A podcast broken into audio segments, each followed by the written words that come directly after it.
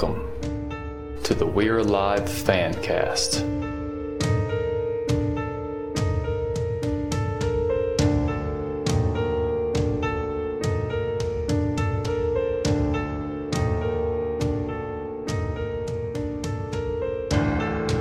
And now, your hosts, Mister Redbeard and Mick. Welcome to episode sixteen of the We're Alive Fancast, where we cover every new release of We're Alive. I'm Mister Moorns. And I'm Mister Redbeard. Okay, just kidding. I'm Mick. Oh, okay. Sorry. You're back. Thank God. I don't want to do this show with anything that sounds that annoying. Come on, Missus Magoo or whatever. Whatever. And sorry if that spoiled you too much, uh, but our show is, we're definitely going to be spoiling Chapter forty, Part two of We're Alive Monsters. Where the trial began. Yeah, O J Guilty? Mm-hmm. They found him innocent. I thought I always thought it was the uh, the drug killers. Good old Puck. I uh, gotta love it.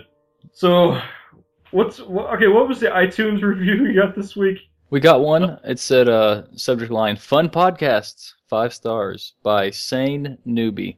He says, uh, so glad I found this podcast. After getting my weekly fix of We're Alive, I follow up with this show. The guys are hilarious, and I agree with another re- reviewer that said, uh, the P G rating is refreshing. I really enjoy their ongoing dialogue of, uh, love Pegs, hate Pegs. I personally fall into the feed Pegs to the zombies camp. Keep, keep up the good work, guys. Love that giggle, Redbeard. That cracks me up, man. That is good. I told you people were going to like your laugh. Oh, I love you guys. This is awesome. And uh, I don't have any other intro stuff. I don't either. So we want to just jump right in there? I'm ready. So there's a little typing at the keyboard and a little knock at the door. Who do we have there? Well, we have Pegs knocking on, I guess, the C J headquarters area, whatever, wherever, whatever that is.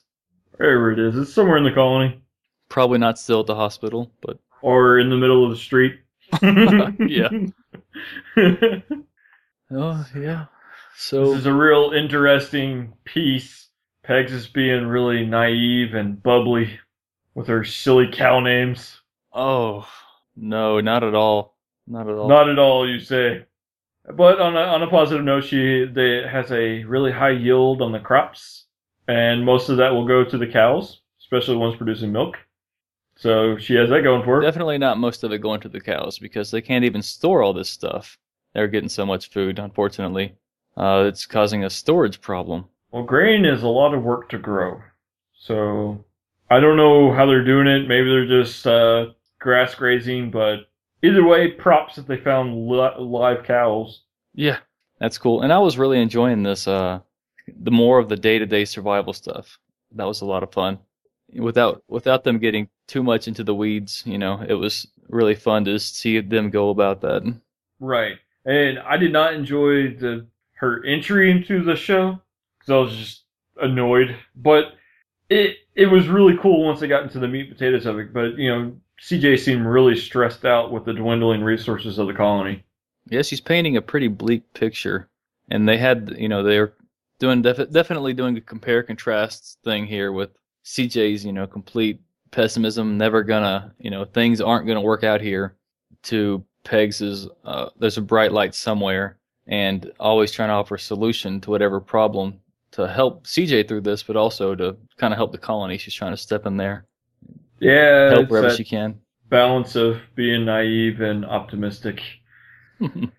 Yeah, so like, there's fuel issues, which they're using the fuel for generators to cool the food, and that's not going very well because they're really limited on the fuel they already have with the with the uh, gun trucks, and they're limited on gun trucks.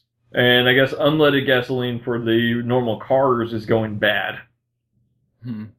So. My first thought was, oh, why don't they use a root cellar for their food? And they ended up saying that just short, I mean, just a few seconds later. But on top of that, they have water as an issue. Who ended up saying that? Uh, Pegs. Pegs offered it up as a solution. Oh, yeah, yeah. That's a pretty good idea. Yeah. So I'll give her credit on that one. Once, I, I will give her this. As, as soon as someone is worried, upset, or there's an issue that she thinks she can help with, she does strive to find a solution. But it's usually... I'll just leave it at that. You, you get you get one. Wow. I'm surprised. You're surprised. That you stepped out that far. But, yeah. Yeah, that was definitely evident this scene. There was time and time again, just point after point, she was trying to offer some kind of solution, whether or not it was a good idea or not. But that's how you get to a good solution, is you got to talk through things. I mean, and that's definitely what they were doing. But, ugh. Yeah. It, it, well, it's it's leading towards somewhere, I think. And they talk about Glenn and Datu's working on the windmill. And I think ultimately that's where they're going. That's going to help resolve a lot of this arc of... And they talk about having, what it's for. Right, of not having power. And I, I do see that eventually we're probably going to get there, and that's going to help resolve this problem. I, I was uh, relieved to find out that it wasn't anything to do with natural gas. It was, a, it was like a water main. I should have known. I mean, that's what most windmills are for anyways, is pulling well, groundwater well, out. No, what threw it off, though, is what looked like a gas meter. From our perspective, it gets colder here, so the water meters are usually underground.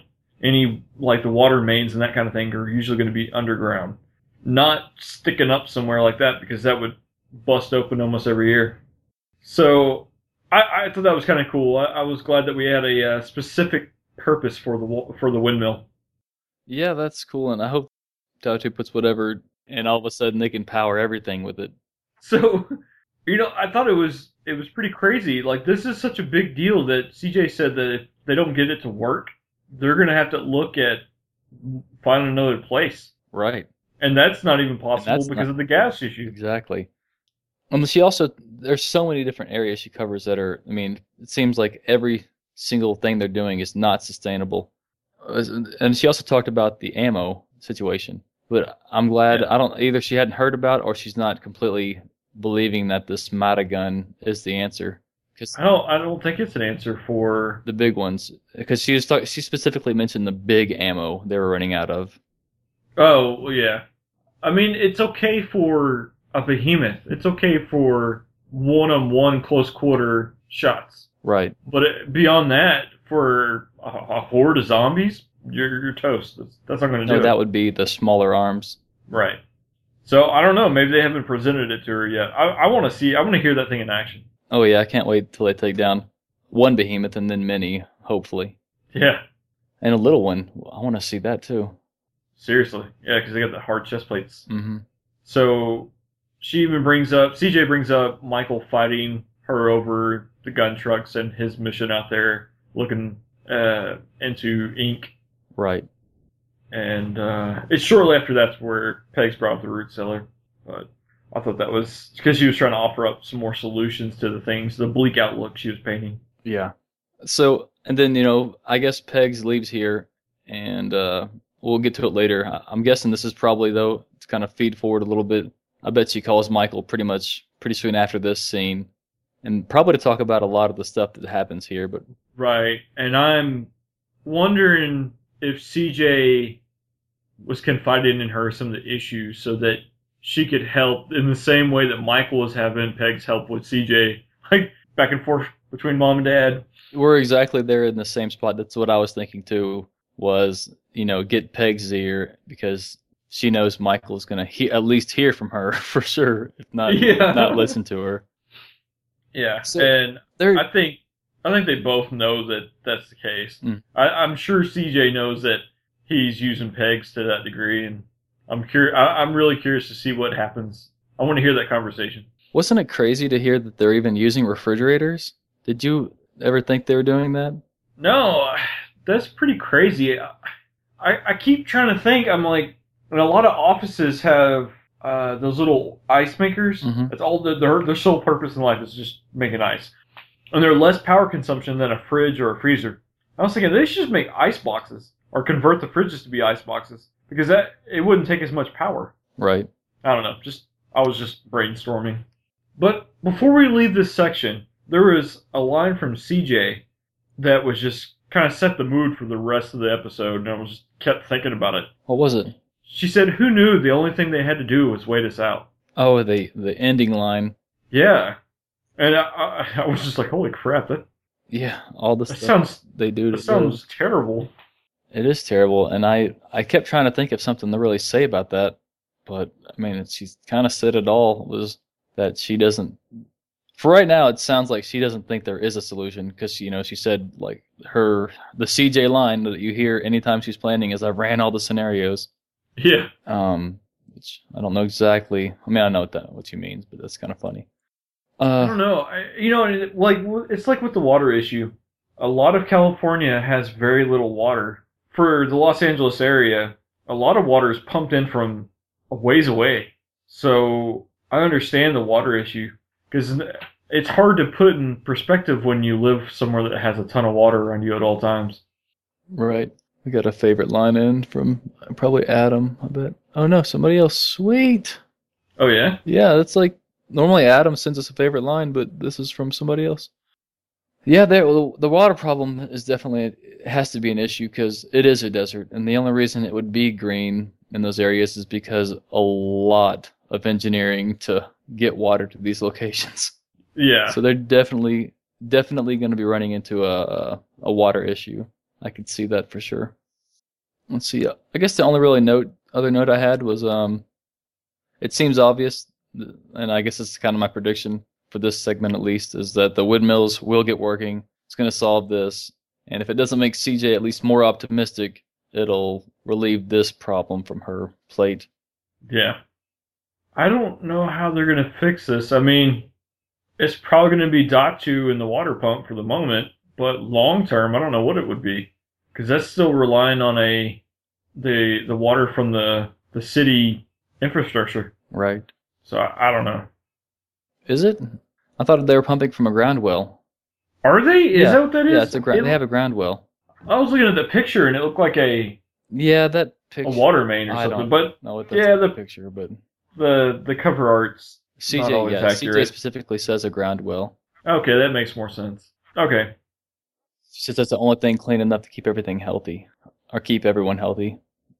I'm glad they... No. A, lot, a lot of people, you know, Walking Dead plays fast and loose with, uh, to borrow another podcast term, for the way that you play fast and loose with the bodily fluids. Yeah. I'm glad that they make a point to say, yeah, we're not going to drink the water that could be contaminated, or even use no. it on our crops and things. Yeah, The Walking Dead doesn't cover a whole lot of day-to-day survival stuff. They're doing, they do some every now and then, but yeah, not a, every not a, now and then. Well, epidemic stuff here lately to a big degree. Well, they've been doing farming and uh, keeping your weapons out in barrels outside with the big sign that says weapons and things like that. Yeah. Uh, well, I think we killed that section. You ready to move on to the next? Absolutely. Moving on to uh, Victor and Tanya. I guess they're running into some miscellaneous building at Ground Zero. And we hear the storm ramping up. Oh, yeah. Uh, first point I wanted to talk about, I guess, was um, the building shaking. The, the kind of a little tremor earthquake action. Before we even talk about that, sure. I, I just wanted to make a note here saying that uh, I got sucked right back into where we left off. I, I was, my heart rate started going up, and I started getting nervous. And, I mean, it was almost immediately to where we left off last time. Yeah, when I heard the footsteps and the running, I was like, where are we? Please be Victor and Tanya. Please be Victor and yeah. Tanya. And it was. But yes, the, the earth shaking. Yes, that was excellent. Oh, yes. I was like, thank you. I wanted some answer with the, the gas. I wanted to know if Tanya was immune to it.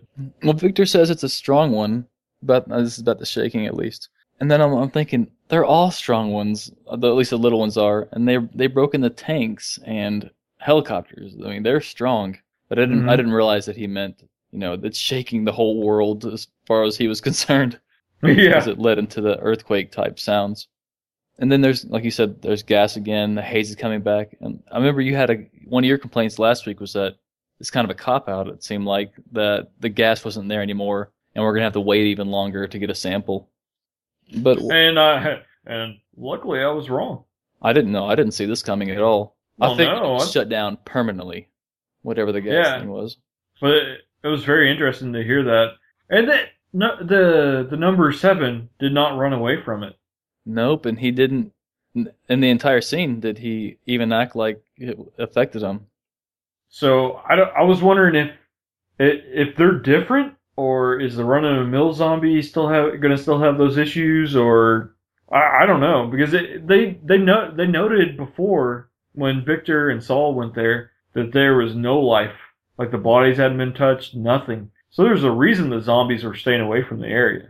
Right, and maybe this was, uh, I don't know exactly how to word this, but Tanya mentions a kind of a uh, kind of a blanket statement, I guess, to inform the audience, or that maybe she doesn't, maybe her character doesn't know this, but she says, you know, I don't know if the little ones can, or the, it sounded like she said they, like all the zombies can breathe here, I can breathe here, and Saul can breathe here.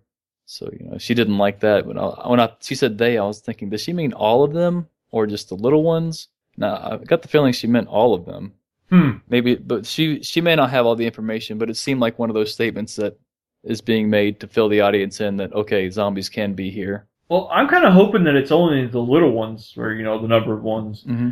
that can breathe there, because it means that they're not really evolved versions, but, you know, I'm going to use that for lack of a, of a better term. Versions of the zombies. And if Tanya and Saul are even more evolved beyond that, where they don't lose sense of their humanity, I think that would be really cool. That would be cool. But, you know, this was something interesting, too, that I I don't know if you thought the same way or not, but when Victor and Saul went there before, I thought the only reason Saul could breathe is because he was further away from that area at the time. That maybe if he was closer to the area, he would have issues. But I guess this clears it right up. No, they were together because they were passing the mask back and forth. Right. And it wasn't until they got in the car that he left it off. And so I was thinking, well, maybe... Victor at that time was having trouble because I think they ran out of air. And right. Victor couldn't breathe anymore. Right, right. And But I was thinking it had to do with the proximity to the area. But that yeah. got cleared up for me in a heartbeat. Yeah, Tanya's sniffing it right out of the crack. Yeah. Choice what? Of words. I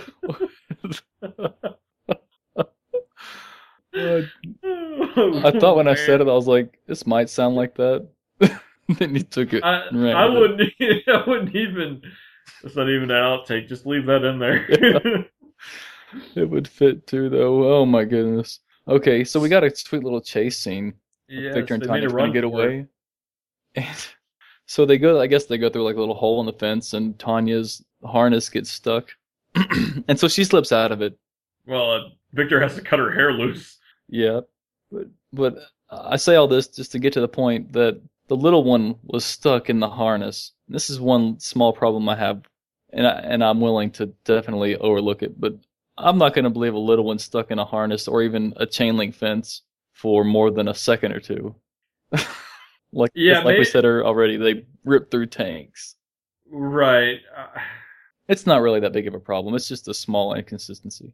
Unless he was affected by the gas. Yeah, yeah. That that would be cool.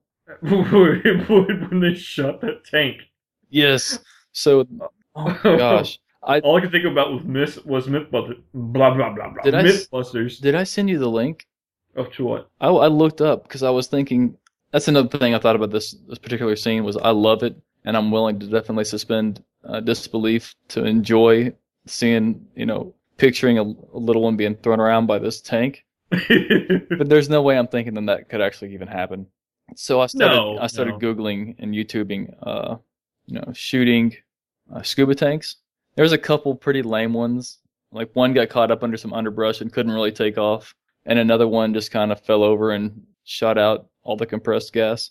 But there was one where they hit it and the thing shot up like a rocket. I was like, that's what I was looking for, and I meant to send it to you. You had to look that up? No, no. I know we have experience. That was, that was, I know we have personal fun with experience. A smaller type scale compressed air uh, shooting, but... Oh, I didn't even care. I was like, that's awesome. But all I could think about was some of the ones they've done on Mythbusters. Mm-hmm. And... I could just see this dude getting tossed. Which I could see him getting knocked back. I couldn't see him really like flying through the air and scram, you know. But I don't even care. It was an awesome scene. Yeah, it was. It was totally fun. But I just, I have, you know, feel like I have to say that since we're covering it. Yeah. But I, I did love it. Let's see what. Uh. I don't want to go test it for myself. I actually wanted to Google. So I, I was like, I'm not even going to do it, but I thought about, I should Google, like, you know, person wearing scuba tank shot in tank or whatever. Because that would be a great, I mean, it would be terrible, but I'm sure it's out there. I'm sure it's out.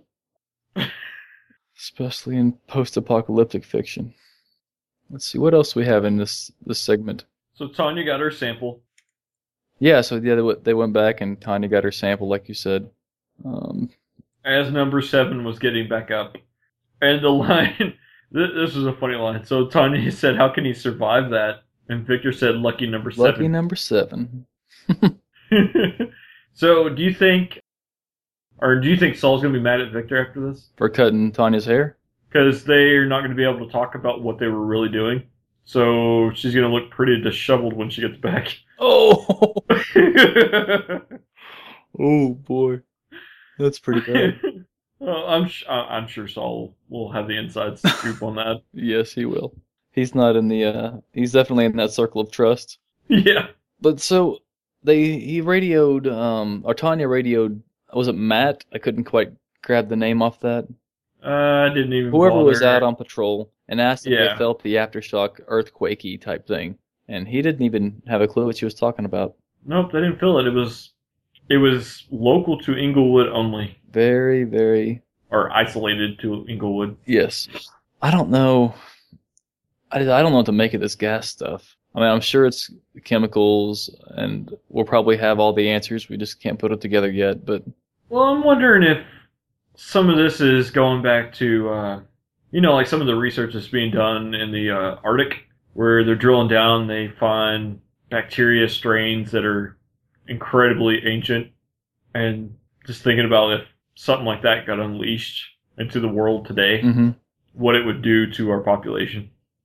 Hopefully nothing, because we've made it so far past that. It'd be like, oh, it's like earliest version of the cold.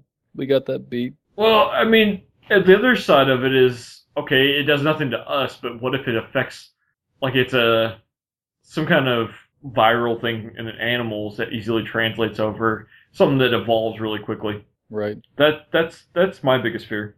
Well, then I know what to do. I go live down deep in a ice cold rock in the Antarctic. Well, there you go. Problem, Problem solved. solved. Next question. Throw them at me. You want I'll survival? I got survival. I might have one for you later. Oh no. So now we're back at the courthouse, and it's Puck, Michael, and Kelly. Well, well, Puck, Michael, Kelly, and Robbins in the courthouse, and um, Muldoon and Carl are at the truck. So they said they can't just go looking around because there's twenty floors in this building. This place is huge. Yeah, it's, so, yeah. I guess I didn't think about L A being so big, but I, I picture, you know, one-story building. You walk in, the courthouse is in the middle of it, or the courtroom's in the middle of it. Like a county courthouse or something? Or... Right. No, I was just picturing, oh. like, basically freaking Back to the Future clock tower courthouse. Yes. That's, that sets for rental, too. Well, I'm going to buy it. You're going to buy it. So, what I thought was interesting in this scene was that the uh, the door locks are uh, battery-powered, and so the key cards and things still work on them. I don't know how long they last. Yeah, really, because I, I know ours go out when there's a bad storm. Shoot. Well, oh, well, yeah, those are powered, though. They don't have a battery. I mean, there is a battery, but it's not that big. Right. I'm thinking of the ones in hotels. They have, like, nine-volt batteries or something in them, mm-hmm. and they last for months. So, without anybody using them, I guess they could last this long. I didn't really, I didn't bolt any sections. Or any part of this section, like I like I normally do, and I'm wanting to talk about a piece of it. That's so. Well, they're they're going through. They're looking for the judge's chamber. So they're they're going up there and they're looking for, I guess, the court records and that kind of thing. And um, it's around this time when they're still searching for things that Pegs tries to call Michael over the radio. And you made a note about that. Do you have something else you want to talk to in addition to it, or? No, I had that in the next scene when they're entering the surveillance room. Okay. Well, before they get there... And I actually don't have anything to say about it. I think I kind of said the little bit I was going to say. Okay. the next The next thing that I have noted is where Michael's, you hear his journal entry. the, this was funny. This is great. Kelly was useful for once. And he starts laughing. He says, hope you're having fun transcribing this. And he says, Kelly, the overworked, wonderful, gorgeous, brilliant princess.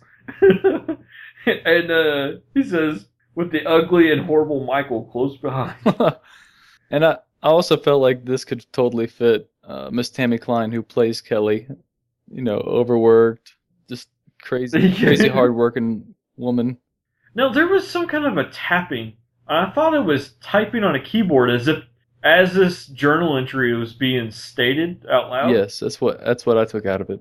It sounded like it may have been typing or something, but it didn't sound like anything like the typing that was used in the very beginning when C J was well, typing right, something. Right, because it was Kelly. She was transcribing it, and then when she got to this part, I took it as it made her mad. Like, and she was like, tat, tat, tat, tat, tat, tat.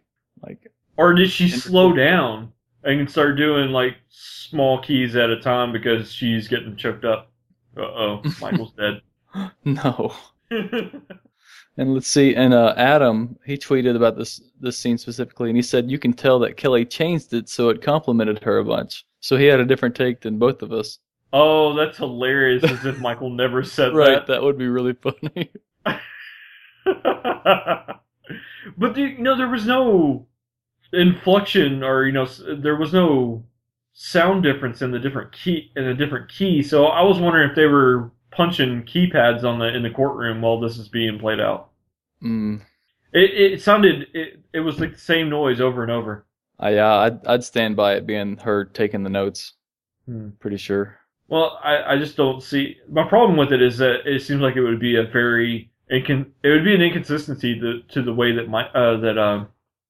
Wow, my mind just went blank. But it'd be a very inconsistent for Casey to do because the keyboard sounds are so natural in other scenes. And then this one was one tapping sound repetitively. That's what made me think it was a keypad on the door. I mean, it could have been her hitting backspace repeatedly to remove that part out or something.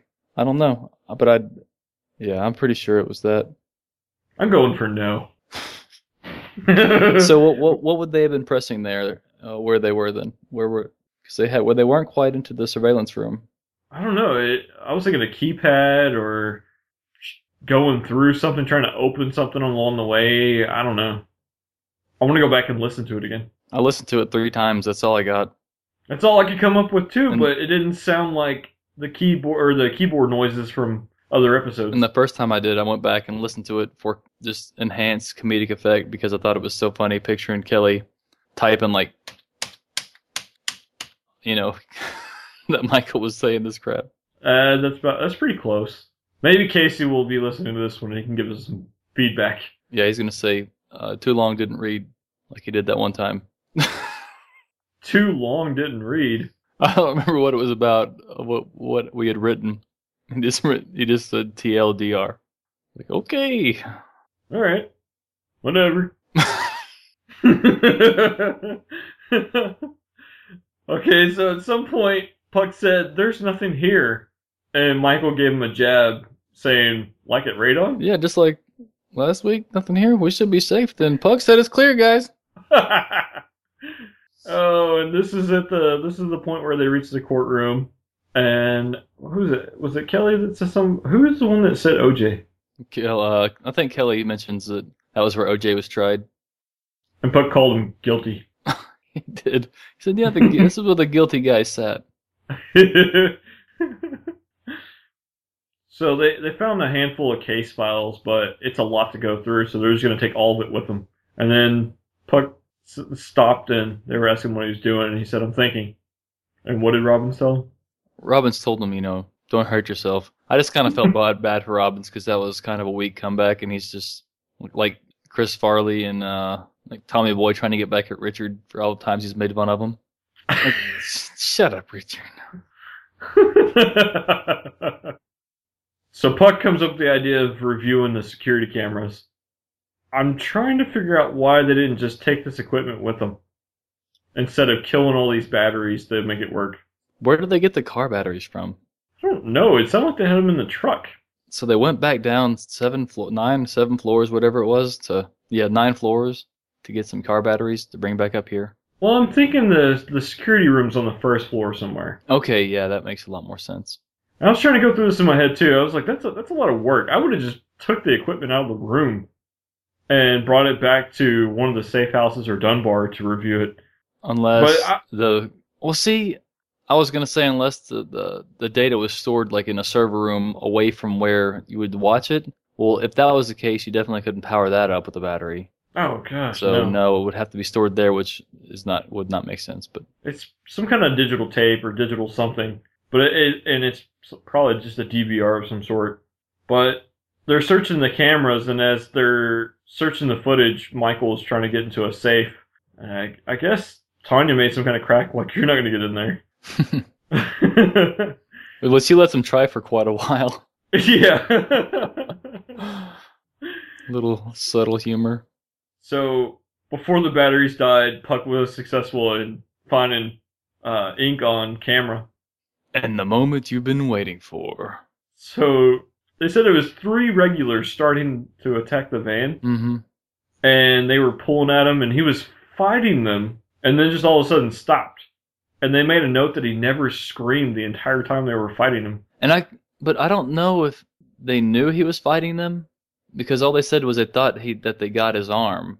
So I was trying to, I don't know. I was trying to figure that out, too. Going on. It was hard to decipher, but the rest of it was really clear. And so they, like, it didn't, everything went quiet. So they skipped forward maybe thirty minutes, and as Ink exited the van, they said that all the zombies that were well, there Ink just froze. Kicked the van open from the inside. That's right. That's thanks for the better explanation. And then, he, yeah, he steps out. And, it, and it, like, all the zombies froze and just started looking at him. And faced him, even. Yeah. And that that is a that is a wickedly awesome scene. I, I can't wait to hear more about this. Yes, and I hope they can get. You know, there may not be any more information. He may walk past the camera and you wouldn't see him again there. But you know, we talked about this last week. We kind of said, you know, you you had said that you thought maybe what or what if Ink had, I forget what the word you used, but basically had them come do his bidding and come free him from this van.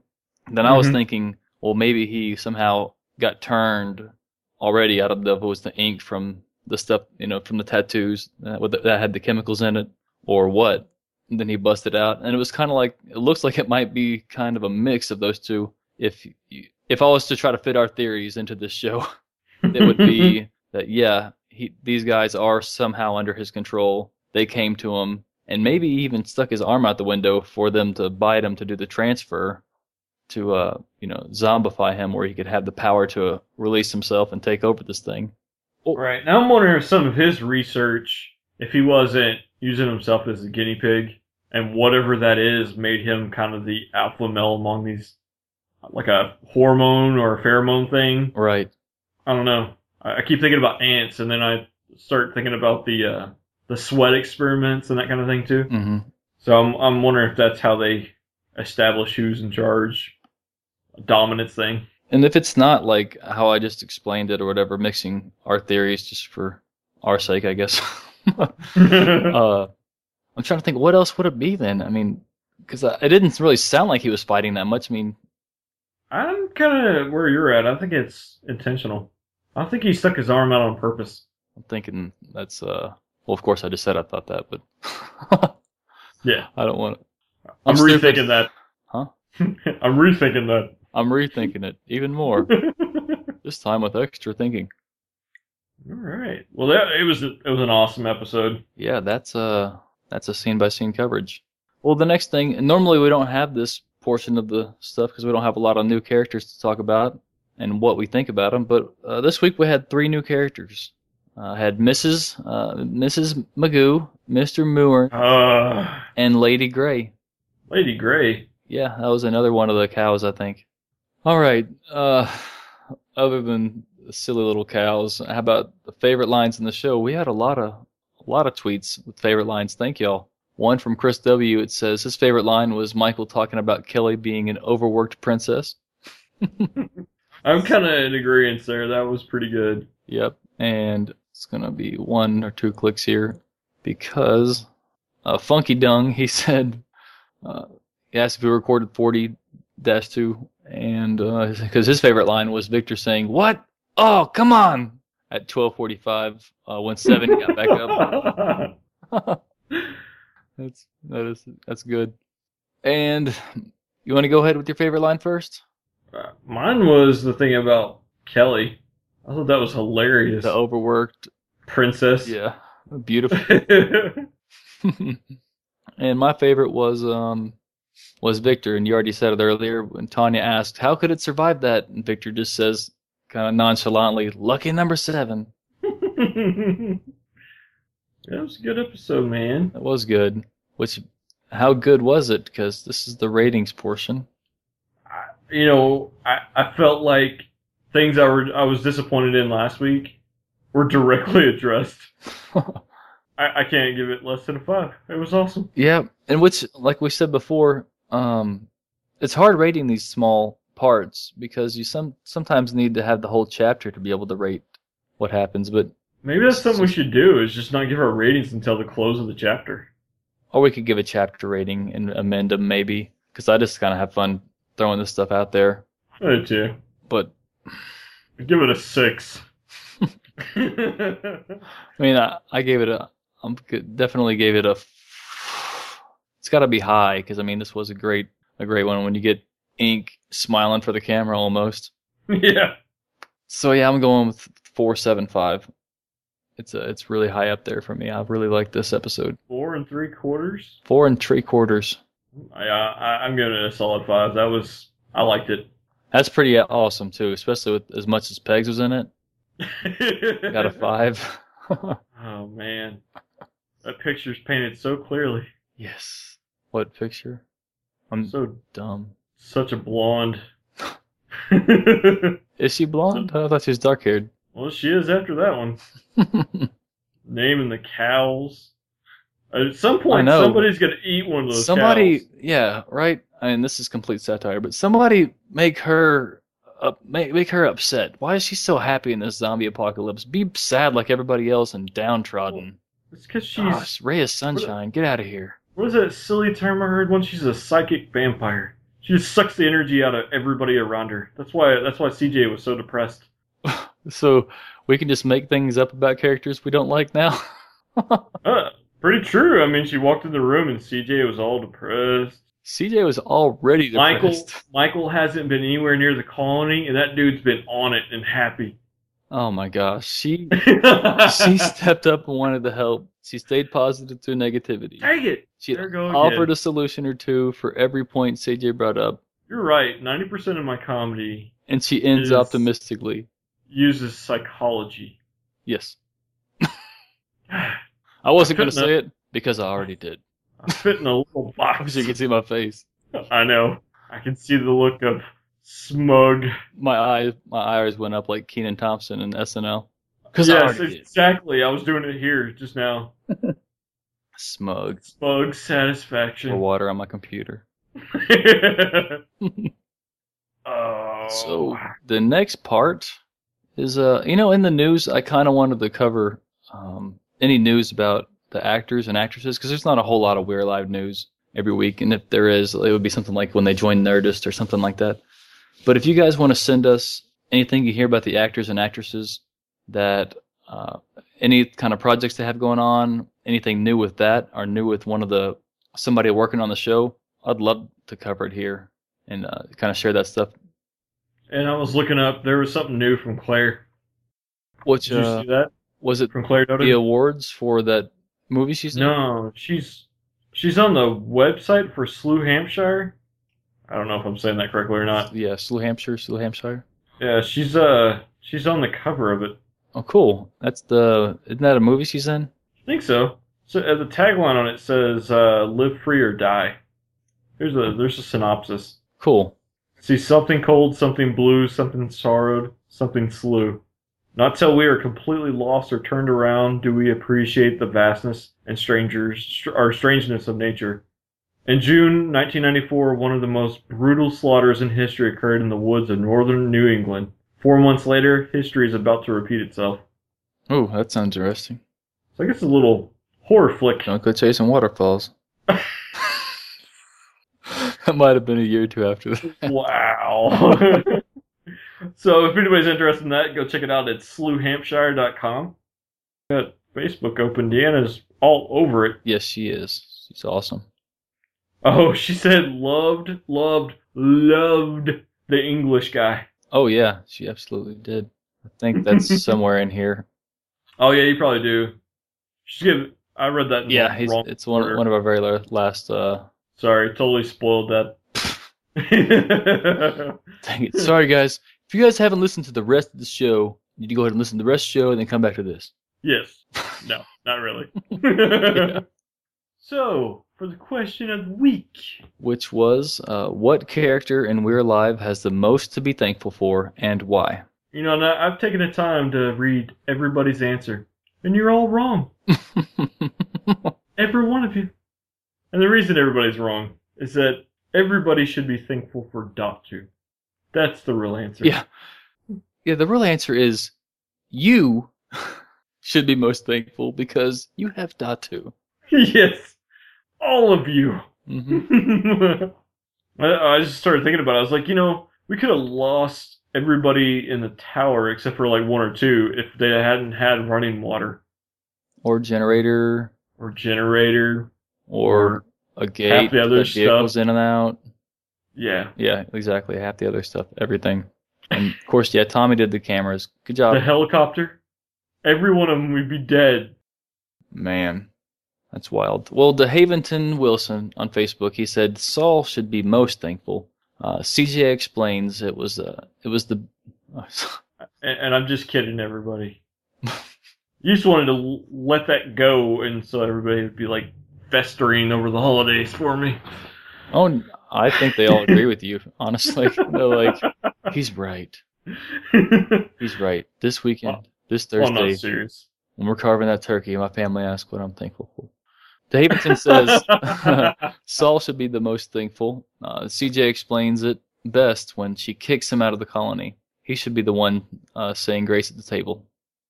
So Mark Davis says, yeah, definitely hope Tanya and Datu have helped her out a lot. And maybe Kelly, because Michael gave her so many chances, even though she was a total until they left the tower, and Lucy, because she's a man. She has a man. She has a man. Oh, okay. I, I'll confuse myself. I, I, I read it, and I was like, wait a minute. I know that it doesn't sound right at all. Because she has a man. Like Saul that would do anything for her. And of course, Mike and Bert and Angel always backed up Saul no matter what. That's right. Everybody should be thankful. Alyssa uh, says, Saul, and because family, love, and friendship are still alive. No, they're all still alive. That, that's, a, that's a good note, too. We're alive. How about Pinstripe Robert, says Chris Eads. He should be thankful that he, that he has been a god for three and a half seasons, with armies at his command, people fearing him, and by the sounds of it, he's only he's the only one with a decent attire. Styling. He should also be grateful Michael hasn't unleashed the fury of a thousand suns onto his stuff. Boom. That I thought it'd be a different, be a, diff, a bit different with my answer, obviously. Nah, that was awesome. We like we like different. Deanna replied she liked Ink for an answer. Deanna said, I also think Mink Mink. I also think Mick should be thankful that I did not use this as a platform to speak about all the negative reasons Pegs should be thankful. You're welcome, Mick. I told her uh I replied back, I said, tell her go ahead. I'd love to hear it. And then she, she said, okay. She unleashed. She said, hello, I'm Pegs. Hi, Pegs. Do you know what day tomorrow is? It's Thanksgiving. So since I do not learn from the past, I have convinced C J to celebrate it. I am sh- I am sure fire could never strike twice. I will start the celebration with what I am thankful for. I am thankful for my florist background, so I can dictate how to grow potatoes because it makes me seem much more important than I am, especially to Mick. I am thankful for my friends having a lot more loyalty to me are having a lot more loyalty than I will ever have because it has kept me from being off by scratch. I am so thankful for Michael, the man I can string along and keep my whittle wap dog, and keep as my whittle wap dog, just in case things fall through with Carl. That is awesome. Although I think anyone can see Carl and I belong together. Okay, who's next? I am sending a cosmic high five to you, Deanna. That was incredible. Yes. And she also uh, replied back, and she said, "Oh my goodness, I am thankful for Mick and Redbeard." Thank you, Deanna. Very thankful for you, too.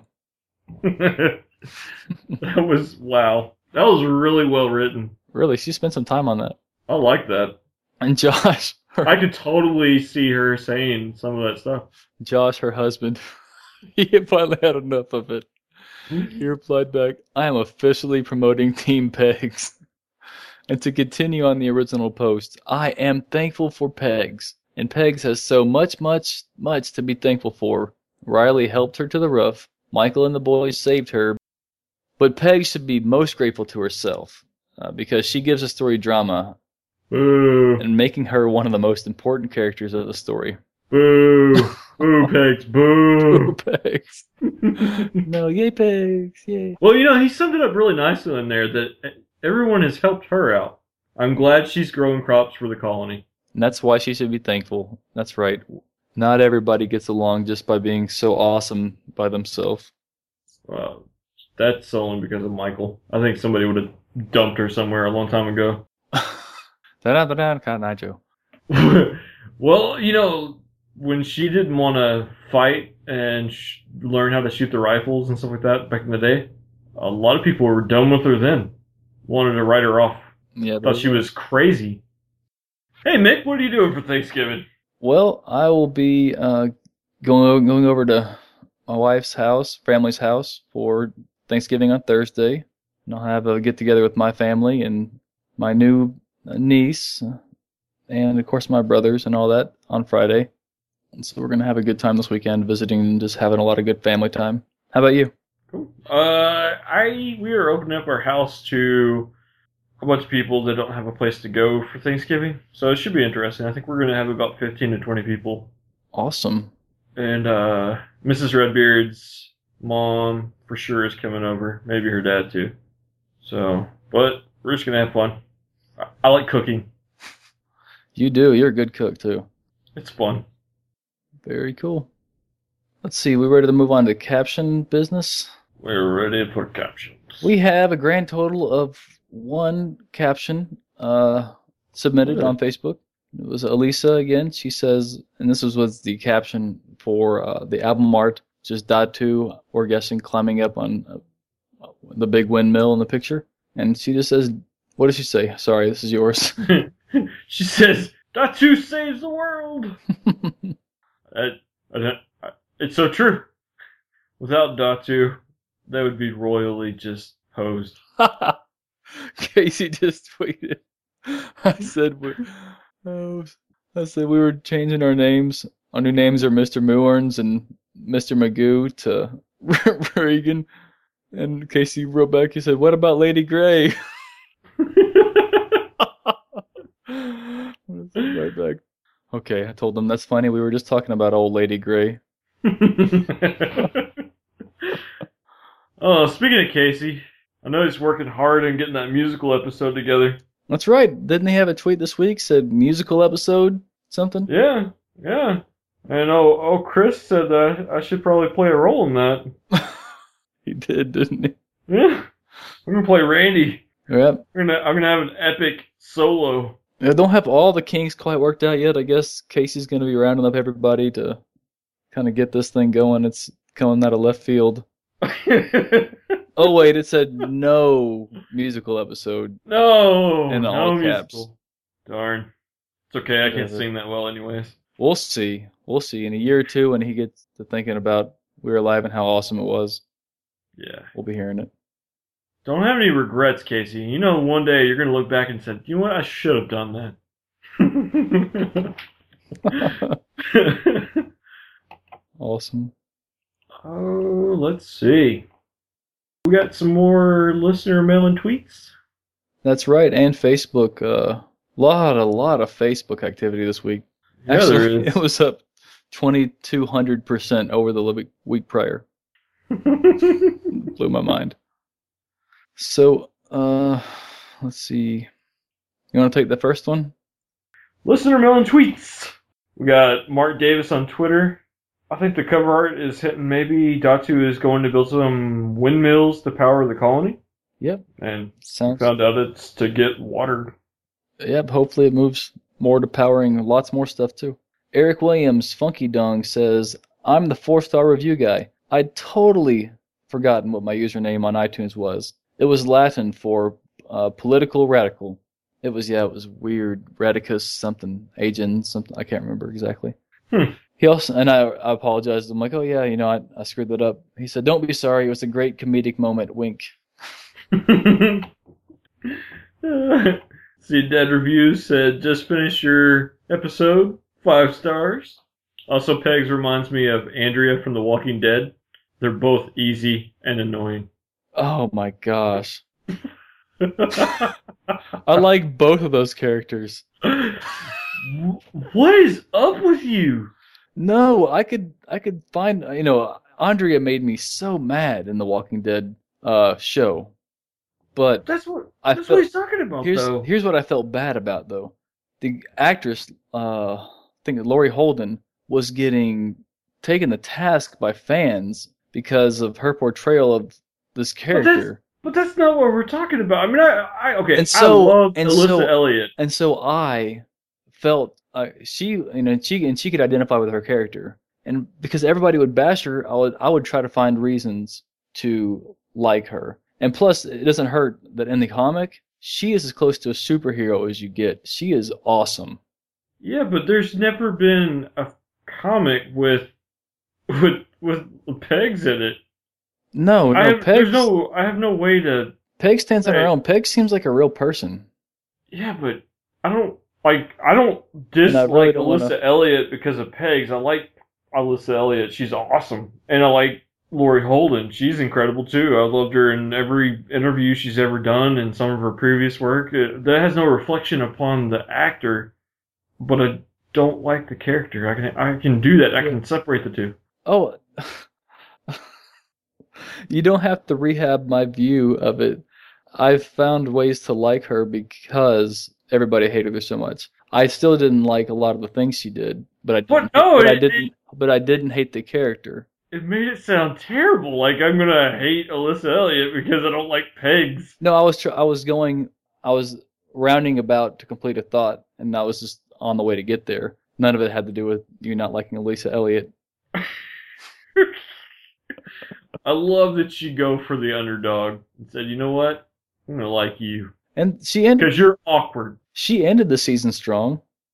Yeah, Andrea did. On without spoiling it. Kinda. You know, I don't know. You know what it reminds me of? It reminds me of Ben Stiller movies. It's like, you, no one should ever put themselves in that predicament over and over and over and just constantly screwing stuff up. It's terrible. It's just like watching a train wreck over and over and over, and there's nothing you can do to to fix the situation. Yep. They're just going to keep being terrible. Let's so, see. Yes. So next, uh, Nerd is the Word. He says... Uh, I started listening a week ago, and I'm totally hooked. Keep up the great work. He wasn't talking to us. He was talking to We're Alive. But I, I wrote back to him. I said, you know, wow, what a marathon listening to all that, all those three seasons in a, a week. He replied back to me. He said he's listened to the entire series twice now and starting his third stretch. And so the first tweet was back at the beginning of November, so it's been roughly a month that he's listened to the whole thing twice. I think he's been hanging out with the mayor of Toronto. A little extra time on his hands. If no sleep. Oh, oh, man. Okay, so Doofus Monkey said in last week's episode, Tanya found a loose fitting on the scuba tank supporting my theory that C J, C J tried to kill Victor. And let me... I thought I thought this was crazy when I first read it. I was like, whoa, what? That is, before we get too much into it, uh, this ties right into it. Deanna on Facebook, she said... I was wondering back when Saul and Victor first went to Ground Zero if C J sent Victor with a bum tank to get rid of him. When Tanya said it was something just came loose, it made me think the same thing again. It probably doesn't make any difference now, but good for thought. I think it does make a difference, because C J's this completely thorough A R person, you know, that doesn't let details slide. So I'm wondering if there is some truth to that. And then, that would, so do... Oh, man, that would be crazy betrayal. Because what was it? Okay, so you go, it goes on. You got the rest of it captured here, too, and I think... Yeah, so Doofus Monkey continues. This is kind of your... Is this yours? Oh, go ahead. It said, uh, C J knew the air at Ground Zero turned a person, so if she's loose to fitting, it wasn't an experiment, it was attempted murder.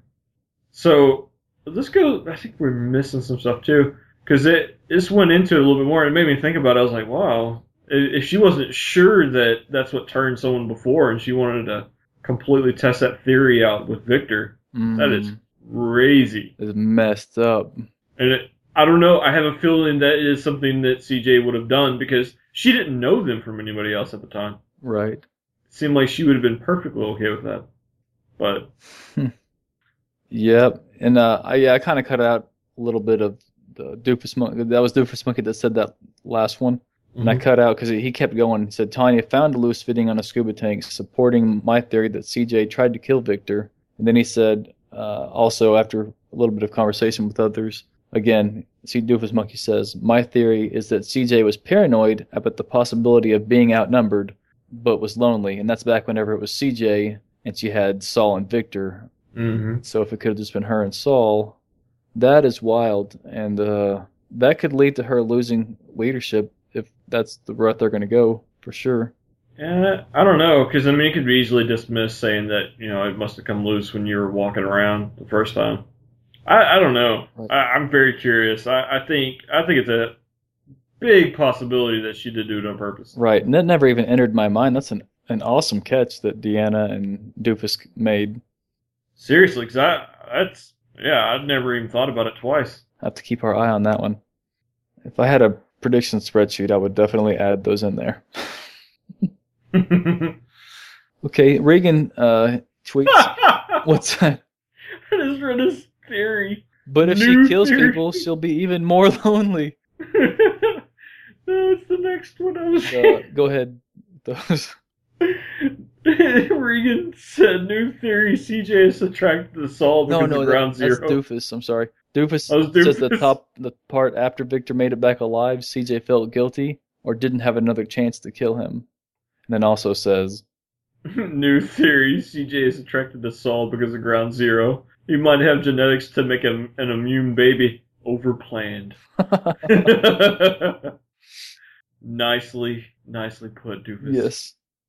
Do you want to take the next one since I sure. took that last one? Uh, our buddy Chris W. says, "Uh, Monday's We're Alive was great for the creep factor. The ending uh, for each part ended on a part that... Uh, Or ended in a way that kept him wanting more from each."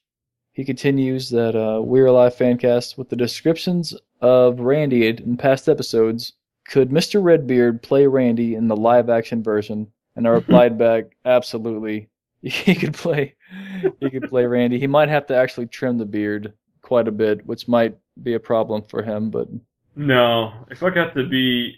Even if Randy is just an extra because he doesn't ever play a major role in this, I would love to be in an episode of a live-action We're Alive. Oh, man.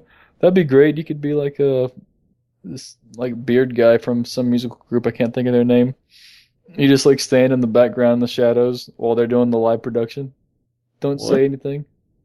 While We're Alive is doing a, a live production, I'm saying you could be standing in the background not saying oh, anything, and everybody just knows that's Randy back there. I know who you're talking about now. A beard guy from... uh. The, he's the producer for Jay-Z and... No, no, no, no, no. It's a, it's a band. They play really weird music. They covered... I can't think of their name. Huh. Okay. But uh, about last week's show, Deanna, she, she replied, loved, loved, loved the English guy. Even the Brits know Pegs is a PETA. Not sure if I can say that, but... And she says, oh, and this episode was great because there were there was no pig. Right, that was last episode. So this episode probably got a couple marks against it. Well, we we got a beautifully written paragraph. Yes. Well, that's uh that's all the feedback we have for this week that we can cover this week for sure. Sure. This has been a Mick Red production. See you guys later. Yeah. See you next week. Happy Thanksgiving. Visit our website at mick red dot com. MickRed is always spelled M I C K R E D. Special thanks to Kevin MacLeod for letting us use his song Ghostpocalypse in this podcast. This has been a Mick Red production.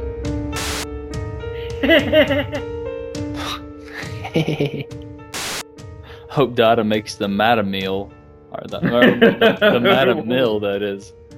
Say that five times fast. Right. Pegs, uh... So Pegs walks into a bar. Oh, yeah? Yeah. Do you have Do you have a joke? To make some other guy miserable. Earthquake eat. Unless they're milking horses, I don't know. It sounds like a horse. Why would you laugh? I'm sure you can milk a female horse. Uh, let's. I don't even want to talk about that. What What are you doing for Thanksgiving? Well, I've got. My baby, uh, my, my brother's baby's coming in back into town, so I'm gonna get it to sounded, see her. Sound like you said, my baby mama.